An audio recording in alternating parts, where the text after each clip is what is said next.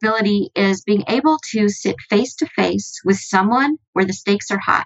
It doesn't matter at the end of the day how many people liked your Instagram post, right?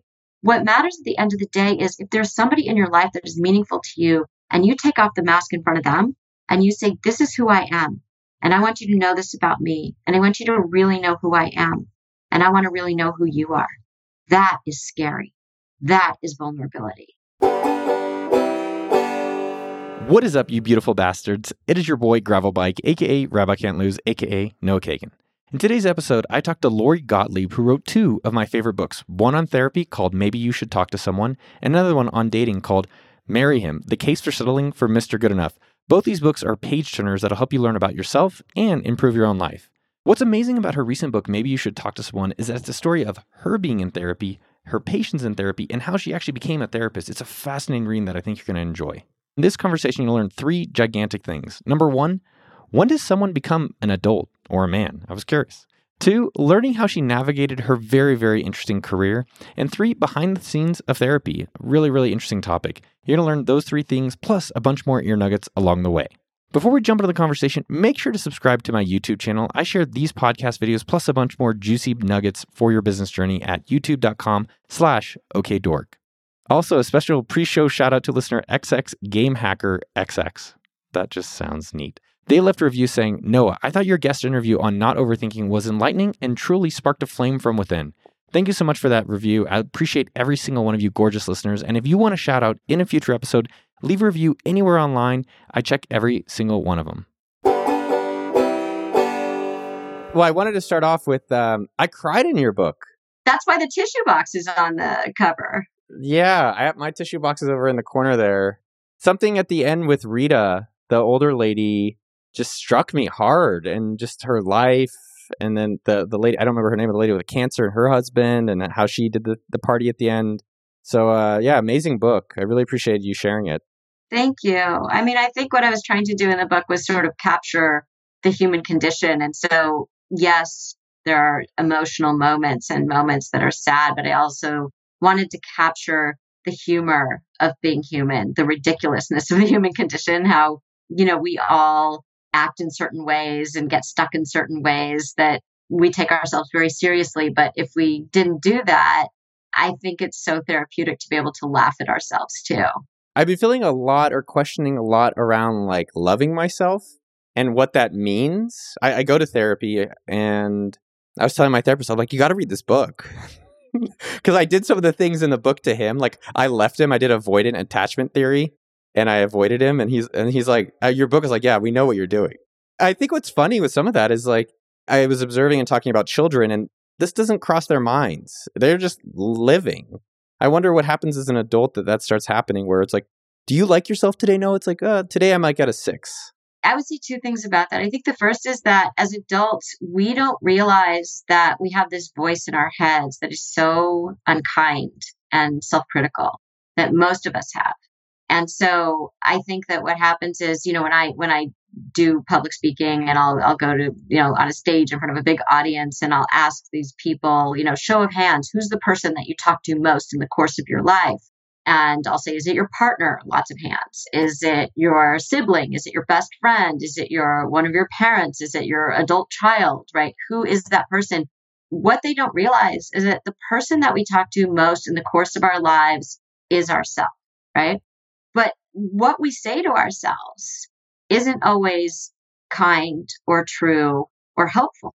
And so I think what happens is people don't realize how self-critical they are. I had a I had a therapy client who did not realize how she spoke to herself and I could tell from all of the stories that she would tell me that there was something going on about the way she was moving through the world and the, the narration in her head. And so I said, I want you to write down everything you say to yourself over the next few days and bring it back and we'll talk about it next week. And she did that and she came back and she was laughing. She said, I can't even read this to you. I'm such a bully. I had no idea. She said, I'm the worst bully to myself. And it would be things like, oh, you made that mistake. You're so stupid. Right. Or, God, you look terrible today. Just this litany of criticism that we would never say to someone that we truly loved and cared about, not because we're protecting their feelings, but because if a friend made that same mistake, we wouldn't say, God, that person's so stupid. We would just think, oh, yeah, they made that mistake. or if we saw our friend looking the way we looked that day, even when we were just talking about before we got on today, when I said, Oh, this is Skype. And, you know, like I said, I'm not even, I'm in like a ratty old t shirt. You know, I'm so self critical about that. But you looked at me and you said, like, you look fine. Like, what, what, you know, everything's fine. So I think that the ways that we talk to ourselves really needs to change because not only is it untrue and unkind, but it's unhelpful. It doesn't help us move anywhere. It doesn't help us. I think sometimes we feel like if I self flagellate, I will improve. But it's the opposite. It's like if you have self compassion for yourself, it opens up the space for you to see yourself differently so that you have, you know, you, you have this sort of contained place to be and you can sit back and say, okay, here's something that I want to change about myself. The self flagellation will help you in the moment, like it'll kind of like whip you into shape in the moment, but it won't lead to long term change. How would you recommend as like a challenge, or how do you think we can approach all of that, including, I mean, myself, yourself, and you know, all the audience, the world? Yeah, I mean, I think you have to first of all do what my what my client did, which was just listen to the voice, just notice it first, because I think the first thing is we don't even know it's there, and so it's kind of like this this thing that's running the program behind the scenes, like on your computer. It's sort of like, you know, what's the thing that's that we don't see on our screen, but that's running the whole system. Those things that we say to ourselves, that's what's running the whole system. So I think that's the first part is noticing. And I think then being able to be really honest with ourselves in a kind, compassionate way. So in, in maybe you should talk to someone, I write about the difference between idiot compassion and wise compassion. Idiot compassion is what we do with our friends. Like they say, you know, my partner did this, my boss did this, you know, my friend did this, whatever. And we say, yeah, you're right. They were wrong. You know, you're absolutely right. They're terrible. that never should have happened to you. And even though we know that a lot of times what somebody is telling us, they've told us some version of that story before in another situation. And so it's kind of like if a fight breaks out in every bar you're going to, maybe it's you. But we don't say that to our friends. We don't say, you know, you've gotten into this situation in different ways a bunch of times. In therapy, we offer wise compassion, which is we hold up a mirror to you to help you to see yourself in a way that maybe you haven't been willing or able to do. Once you can see yourself more clearly, you can see what your role is and what's not working and what's keeping you stuck. So when we talk about that kinder voice, it doesn't mean you're not going to be held accountable. It means it's just going to make it easier for you to see something that you haven't been willing to see. Do you think it's possible to do that alone? I think it's harder because it's almost like if you're looking at a map and you're way zoomed in, you don't see the bigger picture. And once you start to zoom out, you can see all the streets around it, you can see what's informing it. I think we're so close to ourselves that it's hard for us to have the vantage point of somebody who's living outside of our lives. I think that what therapy does is it provides a really good second opinion on your life from somebody who's not in your life. And you're still seeing clients, I'm assuming? Yeah. Yeah. What are some of the main themes you're noticing holding people back in their life? And sometimes lately, I'm like, well, if I just have all these problems or people have all these problems and just accept it, just live. And uh, sometimes I've, I've had a debate with a friend where therapy keeps you in loops.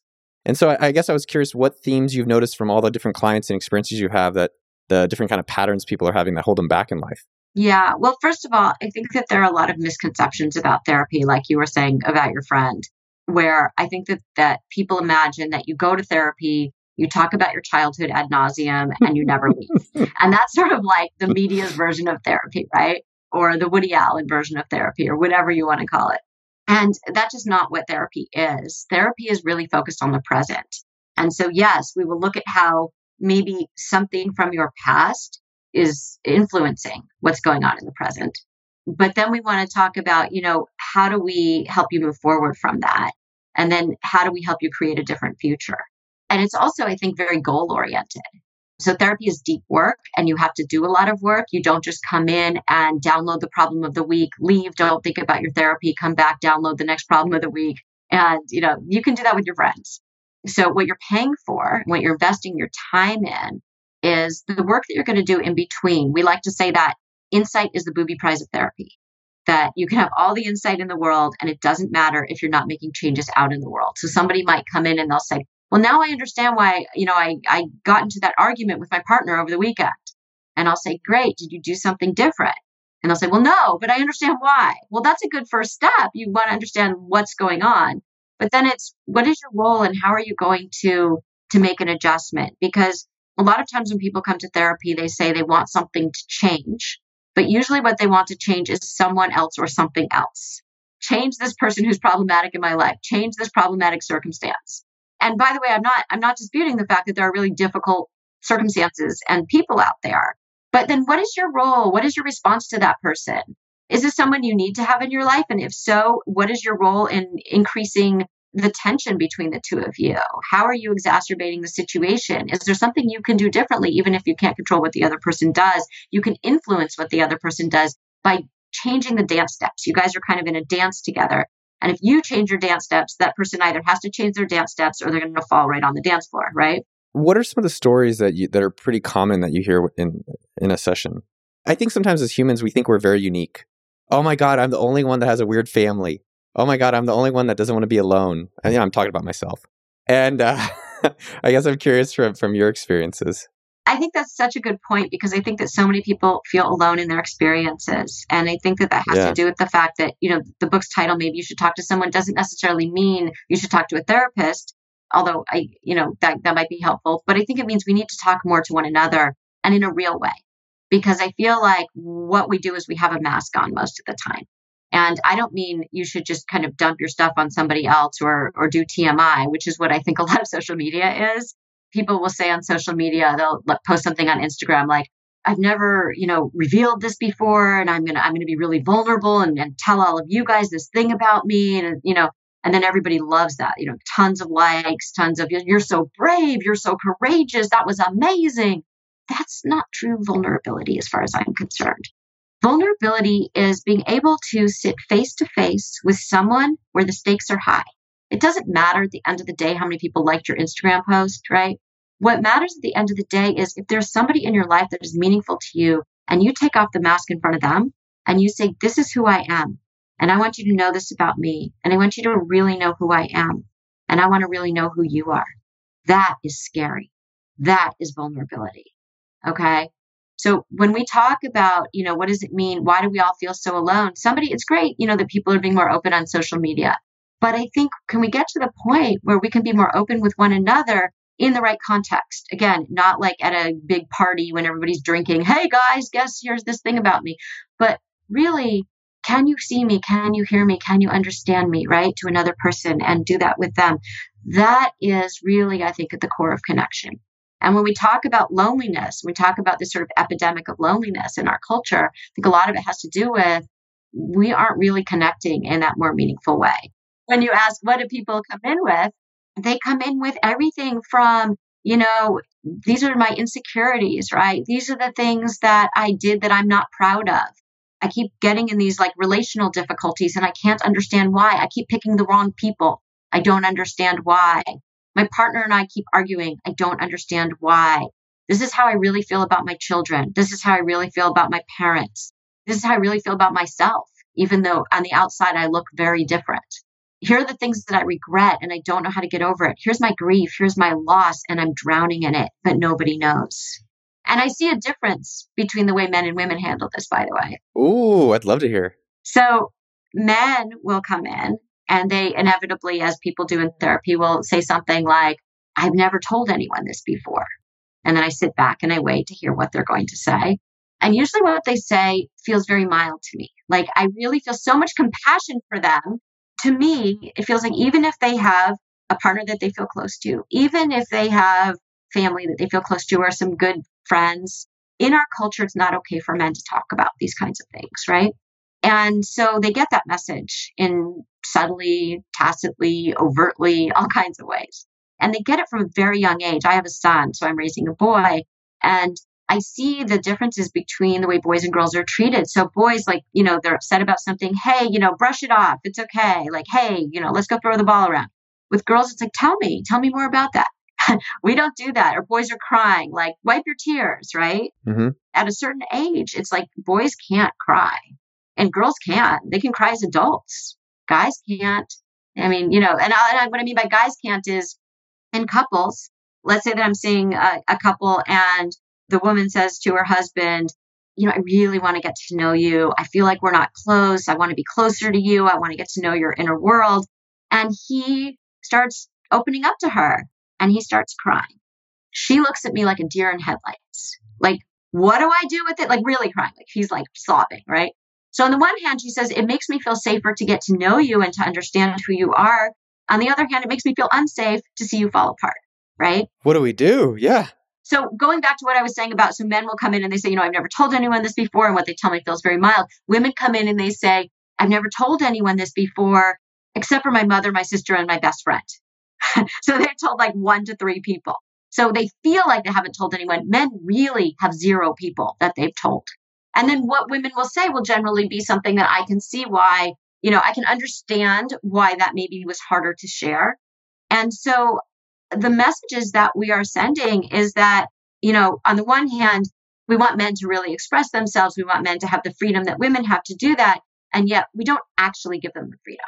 And that's changing, I think, in a good way, but we're not there yet you know, I think part of the appeal of your book, maybe you should talk to someone, was the it was like the Mel Gibson movie, What Women Want, where you can hear inside their heads. Yes, yeah. And so it was fascinating to hear what was in your head. Like, have there been any stories where that's happened for you? You're just like, I don't know how not to react, or as people are telling you these things. Well, you know, I mean, so when I was putting together the book, you know, I follow these these four different patients in the book, and then I'm the fifth patient as I go through my own therapy. And I was deciding there were so many good stories in terms of when I say good stories, I don't mean juicy stories. I mean stories that I think people will see themselves in because they're so universal, no matter what people come in with. So if you look at the the five of us, the four patients and me, our stories might not be the reader's stories, but by the end of the book, everybody sees themselves in every single one of these stories. And that's because of the universality of the human condition and the things that we don't talk about that we need to talk about. So when I think of John, who's the first person that you meet in the book, your first impression of him is probably that he's kind of an ass, right? He's very abrasive. He's very insulting to me. He has a lot of what we might call narcissistic traits. He's having trouble with his wife. He's having trouble with uh, the people at work. He's extremely successful. And he doesn't let anybody touch him. I mean, emotionally. And so that's how he you know puts people off and so people would say like you know why would you take him into he was so insulting to me in that first session where he's like i'm just going to pay you in cash because i don't want my wife to know i'm coming to therapy and then he says you'll be just like you'll be just like my mistress right? I'll just come in here and like you know release all my pent up frustration and leave and isn't that funny? And then and he says actually you, you're not like my mistress. You'd be more like my hooker. You're not the kind of person i choose as a mistress. I mean unbelievably insulting. And yet I think that what people do is they they speak what they can't speak. They speak the unspoken through their behaviors. So he had, you know, I don't want to give away sort of what happens to him because it's it was it's a surprise. It was a surprise to me at the time, and it's a surprise I think to the reader in the book. But he has so much pain that he is not talking about. And so when we talk about the roles of men and women in his marriage, he felt like he had to be the rock. He felt like if he broke down, if he showed his vulnerability, if he showed his loss, his grief, his pain, then the whole house of cards would come down, right? The whole family would would just destabilize. And a lot of men feel that. They feel like they have to be the strong one. And what happens is it, it's more destabilizing when they don't, you know, because what happens is then his wife felt like you're a million miles away and I don't even know where you are at this point because he was so intent on kind of being the strong person who's not feeling anything. What can men, as well as women, you know, in terms of loving themselves, and if we're not able to go to therapy, or obviously there are therapists, but what are some things that maybe we can do to start helping ourselves today? Well, I mean, I think the, the book is a start, right? I mean, I put it out there in the hopes of people, first of all, seeing how much we grow in connection with others, because I think we value our independence so much. And I don't think that we realize how important these connections are to our personal growth and also to our emotional health and to the emotional health of the people around us. So I think that part of it is saying, I really want to get curious about emotional health. The other part of it is I want to see myself more clearly. We all have blind spots. People from the outside can often see them. So when, when you get into an argument with someone that knows you really well, sometimes they will say something that feels very hurtful because they weren't being very kind in that moment. But there's usually a kernel of truth in it. Like you may be like, yes. I'm not like that. Yes. You're like this, right? Um, you know, we get very young in those moments when things escalate. I think it's so much easier to see yourself in other through the lens of other people's stories than it is for someone to say, you do this, you're like this. But if you read about this in a book and you see other people's stories, you say, oh, I kind of do that. It's like it's not so direct where someone's saying, you are doing this. But you notice it for yourself because I think that the truths that help us the most are the ones that we come to little by little on our own. You know, when someone tells you to do something or tells you to change, it's not as effective yes. as when you say, Oh, wow, that's me. And oh my God, I didn't realize I do that, but I do. Totally. And I really want to be conscious about changing that, be intentional about changing that. Uh, you know, two things there. One, one is an observation. I've noticed recently, I've become single recently, and I did love your book. I read it years ago. I didn't even realize you, I was you as well. The Marry Him, the case for selling for Mr. Good. I, I didn't realize I was you till recently. One of the things I realized lately is going to my people I respect. So they're not giving me idiot compassion, they give me wise compassion. And I said, hey, in moving forward in relationships, what feedback do you have for me from people I, I trust that from your observations that you think will help me lead to a better relationship? And I think one of the key parts is that I'm asking. It's a person I trust and, right. wise, and I'm asking for that that help. And so what I would say about that is that's such an important point because so many times when people bring something to us, we don't know what they want. So if you can say at the top of a conversation, what are you wanting from me in this conversation? Like when you go to your friends with this stuff. Yeah. You know, are you wanting me to troubleshoot with you? Are you wanting me to problem solve with you? Do you want me to make a decision for you? Do you want a hug? Do you just want to vent? Uh, do you just want to feel understood? what do you want from me? And this is where so many people get frustrated with each other because they're at cross purposes in the conversation. So it's great that you're very clear when you go to these friends. I want your advice. I want your pieces of wisdom. And then people can give you that. But so many times we get frustrated with the person that we're going to because we never told them what we wanted. And they offer us something thinking that that's what we want. And then we feel like, but this is so not helpful. I run a company, and then one of my things I do for fun as a teacher, I help people start businesses and overcome fear, which I think a lot of what you help people with is fear of things. And lately, what I when they ask questions, I'm like, my phrase is like, how can I really be most helpful for your question? Because I can tell you what I would do, but what do you actually want help on? Because sometimes it's like, I just want you to refer this person for me. I'm like, fine, I'll just do that. Even though I don't agree with what they're doing, it's that's how the, the kind of help they want. What do you think helps people make that breakthrough? The question I was originally thinking was like, it's got to be so amazing for you to have John or different people come into your therapy and then they're like, hey, we've been talking about this for years or months or weeks, and I finally did that thing which I haven't normally done, and I broke through. What finally leads them to take that that leap? Yeah, there's this chapter, and maybe you should talk to someone called How Humans Change. And it goes through the different steps of how we change. I think a lot of people feel like, okay, I've made a decision to change, so I'm going to change. But then it doesn't work. I mean, look at New Year's resolutions. Yes, I have my like right now my main thing is to be alone and to be more still. That is my my learning that I'm practicing. Right. So people make all these sort of resolutions, but I think they don't really come to them. It's not like they have an aha moment. It's not like the Nike slogan of, you know, just do it and you do it. Usually a lot of preparation has gone into that that you weren't even aware of. And so in the book, we talk about sort of the pre contemplation stage where, you know, you're sort of thinking about it, but you don't really know if you're thinking about, you know, you're not really conscious. There's planning, you're sort of planning, but you're not really ready to make the change yet you take action, you make the change. I think the hardest step is the next step, which is maintenance, which is once you make the change, how do you maintain the change? That's the hardest. And people really get tripped up in this phase of change because they feel like they made the change, they're maintaining it, and then they slip up, you know, whatever it is, they slip up in whatever way. Um, maybe you're you wanted to exercise or maybe you wanted to you know not react in the way you react in an argument with somebody or maybe you know whatever it is maybe you wanted to quit you know some addiction you know whatever it is and so they kind of slip up and then they feel like well all is lost. Yes yes. Instead of saying you know what? This is part of this phase. It's a natural part of this phase of the maintenance phase that i will slip up.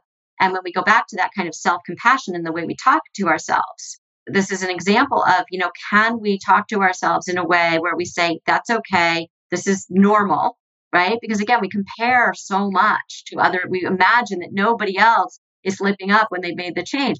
So compare yourself to yourself and know that other people are also slipping up and just look at it as part of the process. Part of the process is I'm going to slip up and then I'm going to, you know, try again and go back to where I was instead of beating myself up. Totally. Because beating yourself up does not lead to anything productive. and maybe a follow on. I've been doing some psilocybin therapy just alone. And one of the realizations I had recently, as a form of self punishment, what I do to myself is I don't brush my teeth when I'm disappointed in myself. But it's a, I think what you said earlier and you just said again is that we make a mistake in our maintenance mode or we're making these changes. And then we, and I'm so hard on myself. I was just like, no, just be a little kinder, guy. Come on, like, uh, chill. That's really harsh. You know, when you think about it, it's like, and I want to go back to sort of you were talking about earlier what happens with children, right? And how do we grow up to be adults where where we feel these these ways and have these stories about ourselves and are so unkind to ourselves. I think like what happens as kids is that we don't have that voice of, you know, I'm terrible and I should punish myself by not brushing my teeth. What happens is we have a feeling and often our parents who are very well meaning and I do this too, right? I have this tendency where we are very uncomfortable with our kids' discomfort. So our kids will come to us and say something like, I'm anxious about this. I'm worried about this. I'm scared. And the parent will say, Oh, don't be scared. You know, it's really nothing. and it's like you just tried to talk them out of their feeling. Like they actually are scared. So if you just tell them, it's like when you say to somebody, like, don't be defensive. Well, they're going to be defensive. um, you know, so if you if your kid comes to you and they're like, I'm sad about this, and then we say, Hey, look, let's go to Disneyland. Or hey, look, let's go have some ice cream as opposed to like, let's talk about the thing that makes you sad. We're trying to not make them sad. We're trying to talk them out of their sadness. Or I'm really angry about this. It's like, oh, don't be angry. She didn't mean it. He didn't mean it, whatever. Instead of letting them talk about what they're angry about. So, right, even with COVID right now, you know, a lot of kids are saying, like, I really miss my friends because they're not seeing their friends. They've been home. And a lot of parents will say, oh, but you'll get to see them in a few months. What they really want to hear is, yeah, it sucks.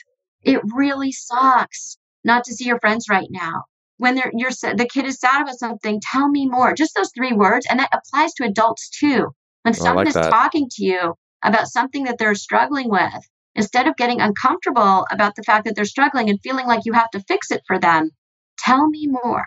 Let them hear themselves and be a good sounding board in the sense of give them the space to go deeper in the story for themselves. And so, what you're really doing as a listener is sort of asking the right questions so they can hear themselves better. I want to kind of circle a little bit back to the man thing. Something that's been on my mind for the past, I'm 38, and for the past few years is becoming a man. And I came up with a word today called mooberty, uh, which is men puberty.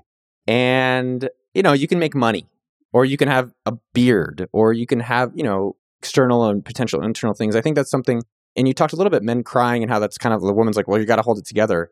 I guess what is your suggestions as men want to myself and, and a lot of other men out there like become men and explore that process of crying potentially, of becoming more vulnerable, of also, you know, taking care of things and being responsible and being a man. I remember in college I was at a party. This guy like we were drinking and he looks at me and goes, "Man up." to take a drink and I just felt so offended. But lately I have been thinking about the phrase man up a lot and becoming a man and what that means. Yeah, there's a difference. I think you're talking about sort of manhood and the kind of toxic ideas we have about what men should be, like man up, you know, take the drink, you know, do these things that go against your inner place of knowing. So I think becoming a man is about becoming an adult. And in adulthood, we are able to hear and listen to that place of knowing that we all have inside. Being a boy or a child be a girl too. But being a child is, I'm going to crowdsource my life. I don't feel like I have enough information. There are people out there who are smarter than me, who know more about my life than I do, right? What we come to realize is you can't crowdsource things. A lot of people will crowdsource, like if you look at Google searches, right? They'll even put in there like, should I divorce my wife? Right? Like that's like a Google search. As like the people on on the internet or on Reddit or whatever, right, can answer that question for you. They don't know you or your circumstances or what your truth is. And so I think becoming an adult is about really trusting yourself and knowing that sometimes you're going to make decisions that you look back on that maybe you say, you know what, I would have made a different decision there. But you can't know that. You don't have a crystal ball. And so I think you learn from all of your decisions how you react to the fact that you made a decision that maybe you think another turn would have been different or better. Maybe, but you don't know because you can't have lived both. And so I think we idealize the choice we didn't make if something doesn't work out. When you talk about like being an adult, being a man, and, and not being sort of like the Peter Pan, the boy, right, who like never grows up, is being able to say, I'm going to take responsibility for my life. And a lot of people don't want to do that because uh, there's this um, this moment in the book when my therapist says to me, he said, you know, like so many people say they're trapped. They're trapped by their circumstances. They're trapped by whatever they they feel like, you know, all these reasons that they can't have what they want in life. And he said, you remind me of this cartoon, and it's of a prisoner shaking the bars, desperately trying to get out. But on the right and the left, it's open, no bars. So if you can picture that, this prisoner like shaking the bars, totally trapped, and all he has to do is walk around, right? That's so many of us. So why don't we walk around the bars? Because with freedom comes responsibility. And if we walk around the bars, we can't blame everyone and everything out there for why we're so trapped and unhappy and, and things aren't working out for us. Now we have to say, oh, it's all on me. And so sometimes it's safer in some ways to just sit there and shake the bars and blame the world, but it really isn't in the long term. If you walk around the bars, you will take responsibility for your life. You will feel like, you know, I do have to be an adult and make choices for how I live my life, and no one will save me from that. And it's an illusion to think that anyone can save you from that. You can pretend that other people can make the right choices for you, but only you really know. And you're going to know by making some mistakes, right? That's going to teach you something about yourself too. I think when we talk about what it means to be a man, I think so many people are afraid of growing up. Partly because they want to redo on their childhood. They think like, well, if I grow up and I'm an adult, then I don't get a redo on my childhood. And that somehow if they stay in that childlike position, that they haven't sort of given up the idea and grieved the loss of I didn't get the childhood that I wanted. And sometimes people don't want to grow up because um, they are afraid of being in control of their own lives, which is funny because so much of I think what people really want is to have agency over their lives. And, and they'll do that in therapy, right? They'll come in and they'll say, What should I do? Make the decision for me. You know, it's like you're paying me all this money, right? To come in every week so that you can learn how to make decisions for yourself. I know what I would do in that situation, but that doesn't mean it's what you should do in that situation. And I can't possibly know what is the best choice for you because only you have access to your internal world. I love but it. I can help guide you to get clearer on what is going on internally for you so that you can make a better choice. Awesome. We're going to shift gears to a few different things in the in the final few minutes. I guess one thing I was curious about, what are you afraid of now or how do you see yourself now? You know, there's this, there's this great sort of passage in the book, and I say great only because I think it encapsulates what all of us fear and is the kind of both sides of what we fear. It's like we fear too much closeness, but we fear too much distance. We fear having like no control over lives, but we also fear having so much control over our own lives. We are so afraid of so many things. So I think I share what I write about in that paragraph. It's I, it literally says like, "What are we afraid of?" I think I share all of those things. What am I afraid of? I'm afraid of how ultimately, I think what we're all afraid of is how short a time we have on this planet. I think the theme of mortality is is permeates the book and not in a way that feels like it's a book about death, but I feel like in order to live your life with your the most intention, you have to have an awareness of the fact that you have a limited time here on this earth. You know, it's kind of like we, we all know that life has a 100% mortality rate, but we kind of imagine like, but that's for other people. And the fact is that none none of us knows really how or when we will die.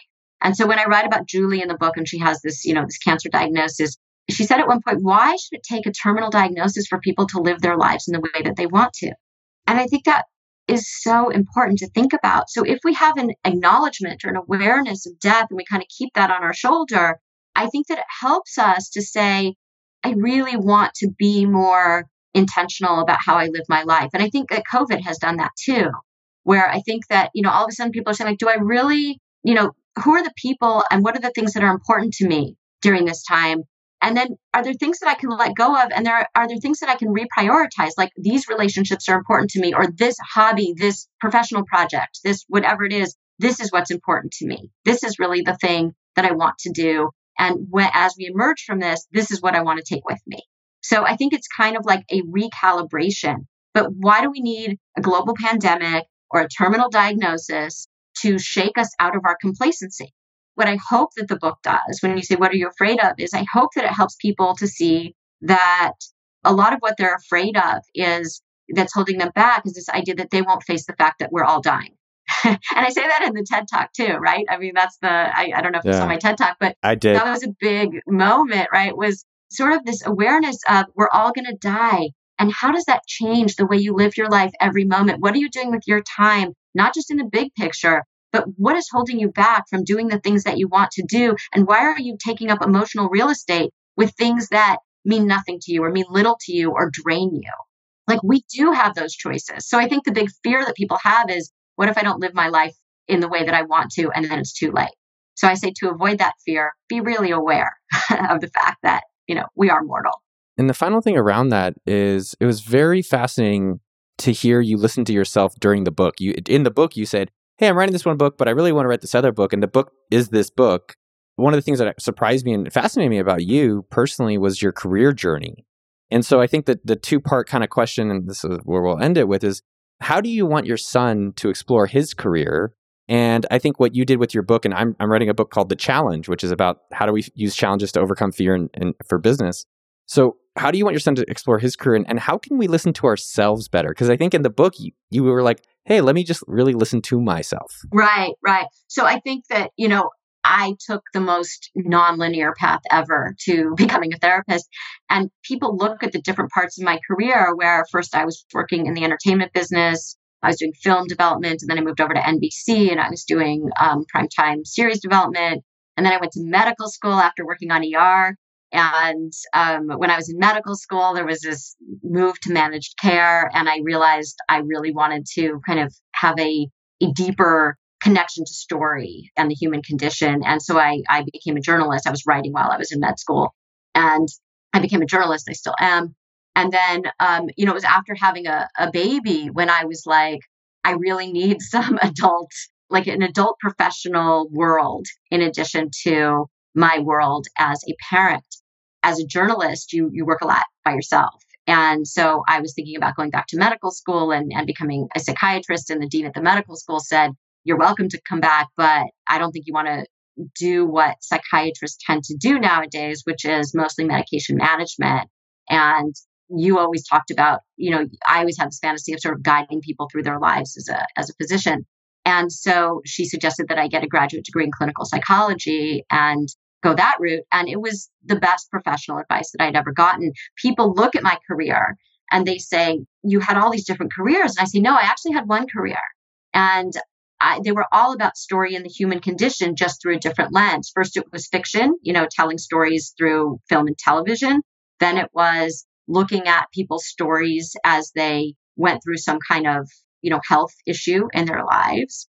And then it was telling people stories as a journalist, where I would help people to tell their stories. And then it was helping people to change their stories as a therapist. So all of this is about people's stories and the lens through which we view them and how do we kind of grow and change with our awareness around that. And I feel like right now I have this hybrid career where I'm a writer, I'm a therapist. Um, the book is being made into a television show, so I'm back in sort of Hollywood in that way. I have a new podcast coming out, so media. And I feel like all of the things that I do, even my my dear therapist column in the Atlantic, they're all looking at story and the human condition through different kind of angles. And I think, you know, at the time when I was making all these changes, people would say, well, why would you, you know, why are you going to leave this great job in television and go to medical school? And then why are you going to leave medical school and go be a freelance journalist? um, you know, and then why are you going to go back at, you know, in your late 30s? Why are you going to go back to graduate school when you have this thriving career as a journalist? And I think that I just didn't listen to what other, again, going back to you go to your place of knowing, no one really knows what's right for you. You have to go with, you know, go into yourself and say, what is right for me, knowing I have this one life. So if I had listened to other people, I probably never would have left the entertainment business. Or maybe I would be a doctor right now, but I wouldn't have had all of these other experiences that that really I think were so fulfilling for me and really helped me to reach out in the way that I wanted to, which was to bring all of this to the larger public. So I think it's again about really listening to yourself. I didn't make impulsive decisions. So it wasn't like, oh, this is like, I want to be an astronaut today. So now I'm going to like write to NASA and see if I can apply. so it wasn't impulsive. They were well thought out decisions, but they didn't necessarily make sense in the way that our society looks at how you form a career. So our society says, like, you go up, you climb this ladder. Here's how you climb the ladder. It tends to be very linear. Maybe you make a few twists and turns along the way, but you don't like make the kinds of twists and turns that I made. And you don't do it with such frequency. And everything I did was very well thought out. And I didn't know that I would succeed at them. So it wasn't like a slam dunk, but it was something that I knew I wanted to do. And that if it didn't work out, there was a plan B. And the plan B was I can go back to what I was doing in some way, shape, or form. Or I can discover, even if it didn't work out, the other part of it is I might discover something that I really want to do. Yeah. How do you want your son to do that? And I know you have to go, so I'll, whenever. Yeah. I mean, I want him to really know himself well enough to say, you know, this is what's right for me. And there are so many times in life when people will tell you, solicited or unsolicitedly, what is right for you. And you can take that information in. You can, you know, use it as part of how you think about the issue. But at the end of the day, no one else is living your life but you. And so, how do I want my son to go through life? I want him to go through life saying, I'm going to make choices that feel right for me, not because of something out there, but because of something in here. And if he can get really familiar with what's in here, he will make mistakes. He will say, I regret doing that, or I wish I had done something different. But it won't be as devastating as it is when you make a decision because somebody else told you something and you went with what they said and it didn't feel right to you. And then I think that's a very different kind of mistake that people make. Do you still take clients? I don't have new, I have all of my clients that I already had, but I, I don't have any openings for new ones. Yeah, because I'd imagine now there's like a backlog of people all over the world being like, hey, I really want you as the therapist. It's funny because um, a lot of people said that if I was going to reveal myself in the book in that way, that no one would ever come to me for therapy. And I was okay with that because I already had a full practice. But it's interesting because it had the opposite effect that now everybody wants to come to me for therapy. And so I think that that just shows that we really want the people that we talk with to be human. We really want people to know what it's like to be a person in the world and use their humanity to help us with our own struggles. Is it more that people need to put themselves out there? That was one thing I was wondering about being vulnerable. And you literally put yourself out fully. And I, I, like what you said about social media. It's like it's easy to put yourself, oh, here's a tweet, and I've never done this before, but you did it like a very deep way. I guess I was curious how you know how that experience is for all of us, or how do we do that in authentic ways. But you said it with like doing it with one-on-one conversations is one way. Yeah. Well, first do it with yourself. Make sure you're honest with yourself because you know like in my ted talk right i talk about how we're all unreliable narrators and we all tell ourselves stories that maybe are told in a way that makes us come out to look a certain way but maybe isn't the most helpful. So i think it's really getting clear about what our own story is with ourselves. And then i think it's um, about you know how do we take off the mask? And again it's not tmi it's about how do i connect with other people in an, in an authentic way which is different from i'm just going to tell them every piece of information about me that's beautiful. I like that difference. And I do you think that when people start sharing more of themselves, they start liking themselves more or finding out more about themselves and the connection, the depth of connections that they have from that? I think what they find is that they their relationships are more meaningful and deeper and more fulfilling with themselves and with others. With themselves and also with others because I think if you can't do that with yourself it's going to be really hard to do it with others. If you have so much so much of what keeps us from taking off the mask is shame. And we have so much shame. And so if we can work on that shame piece ourselves, then it's going to be much easier when we are wanting to be in relationship with others in a way that feels really good. You know, we're not always worried about hiding these aspects of ourselves, that we can just be who we are in a relationship, which is the most freeing thing possible. And so if you're in a relationship where you feel like you have to hide aspects of yourself or you, or you, or you can't really be who you are, you're afraid of what the other person will think, um, so many times when I see couples, I tell them what they really need to do is to be able to tolerate each other's disappointment.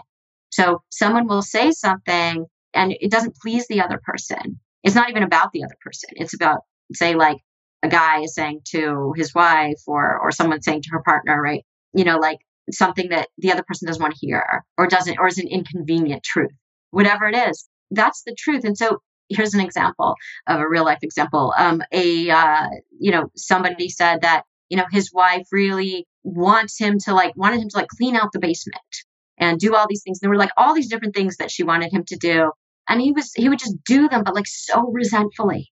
And he could never say to her like, "I don't want to do that. This is not important to me." And if it's important to you, let's figure out a way to get that done. But I don't want that to be. That is not how I want to spend my time in the way that you want it done.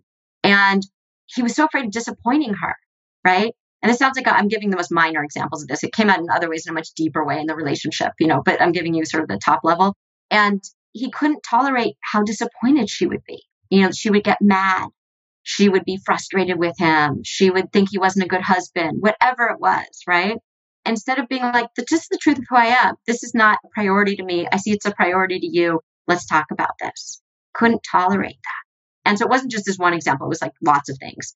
But when he was able to tolerate her disappointment and when she was able to tolerate his, where she, there were certain things that she felt like she couldn't tell him, right? Or, you know, be honest about. When we can tolerate the other person's disappointment and say, this is my experience and this is who I really am. And now let's talk about this in the context of who we are as a couple. That's a very different kind of relationship. So I'm going to leave it with that just because I do have to get on another call. You're awesome. Have an amazing day. All right. Thank you so much. Really enjoyed the conversation. Same here. Thanks, Take Lori. Care. Okay.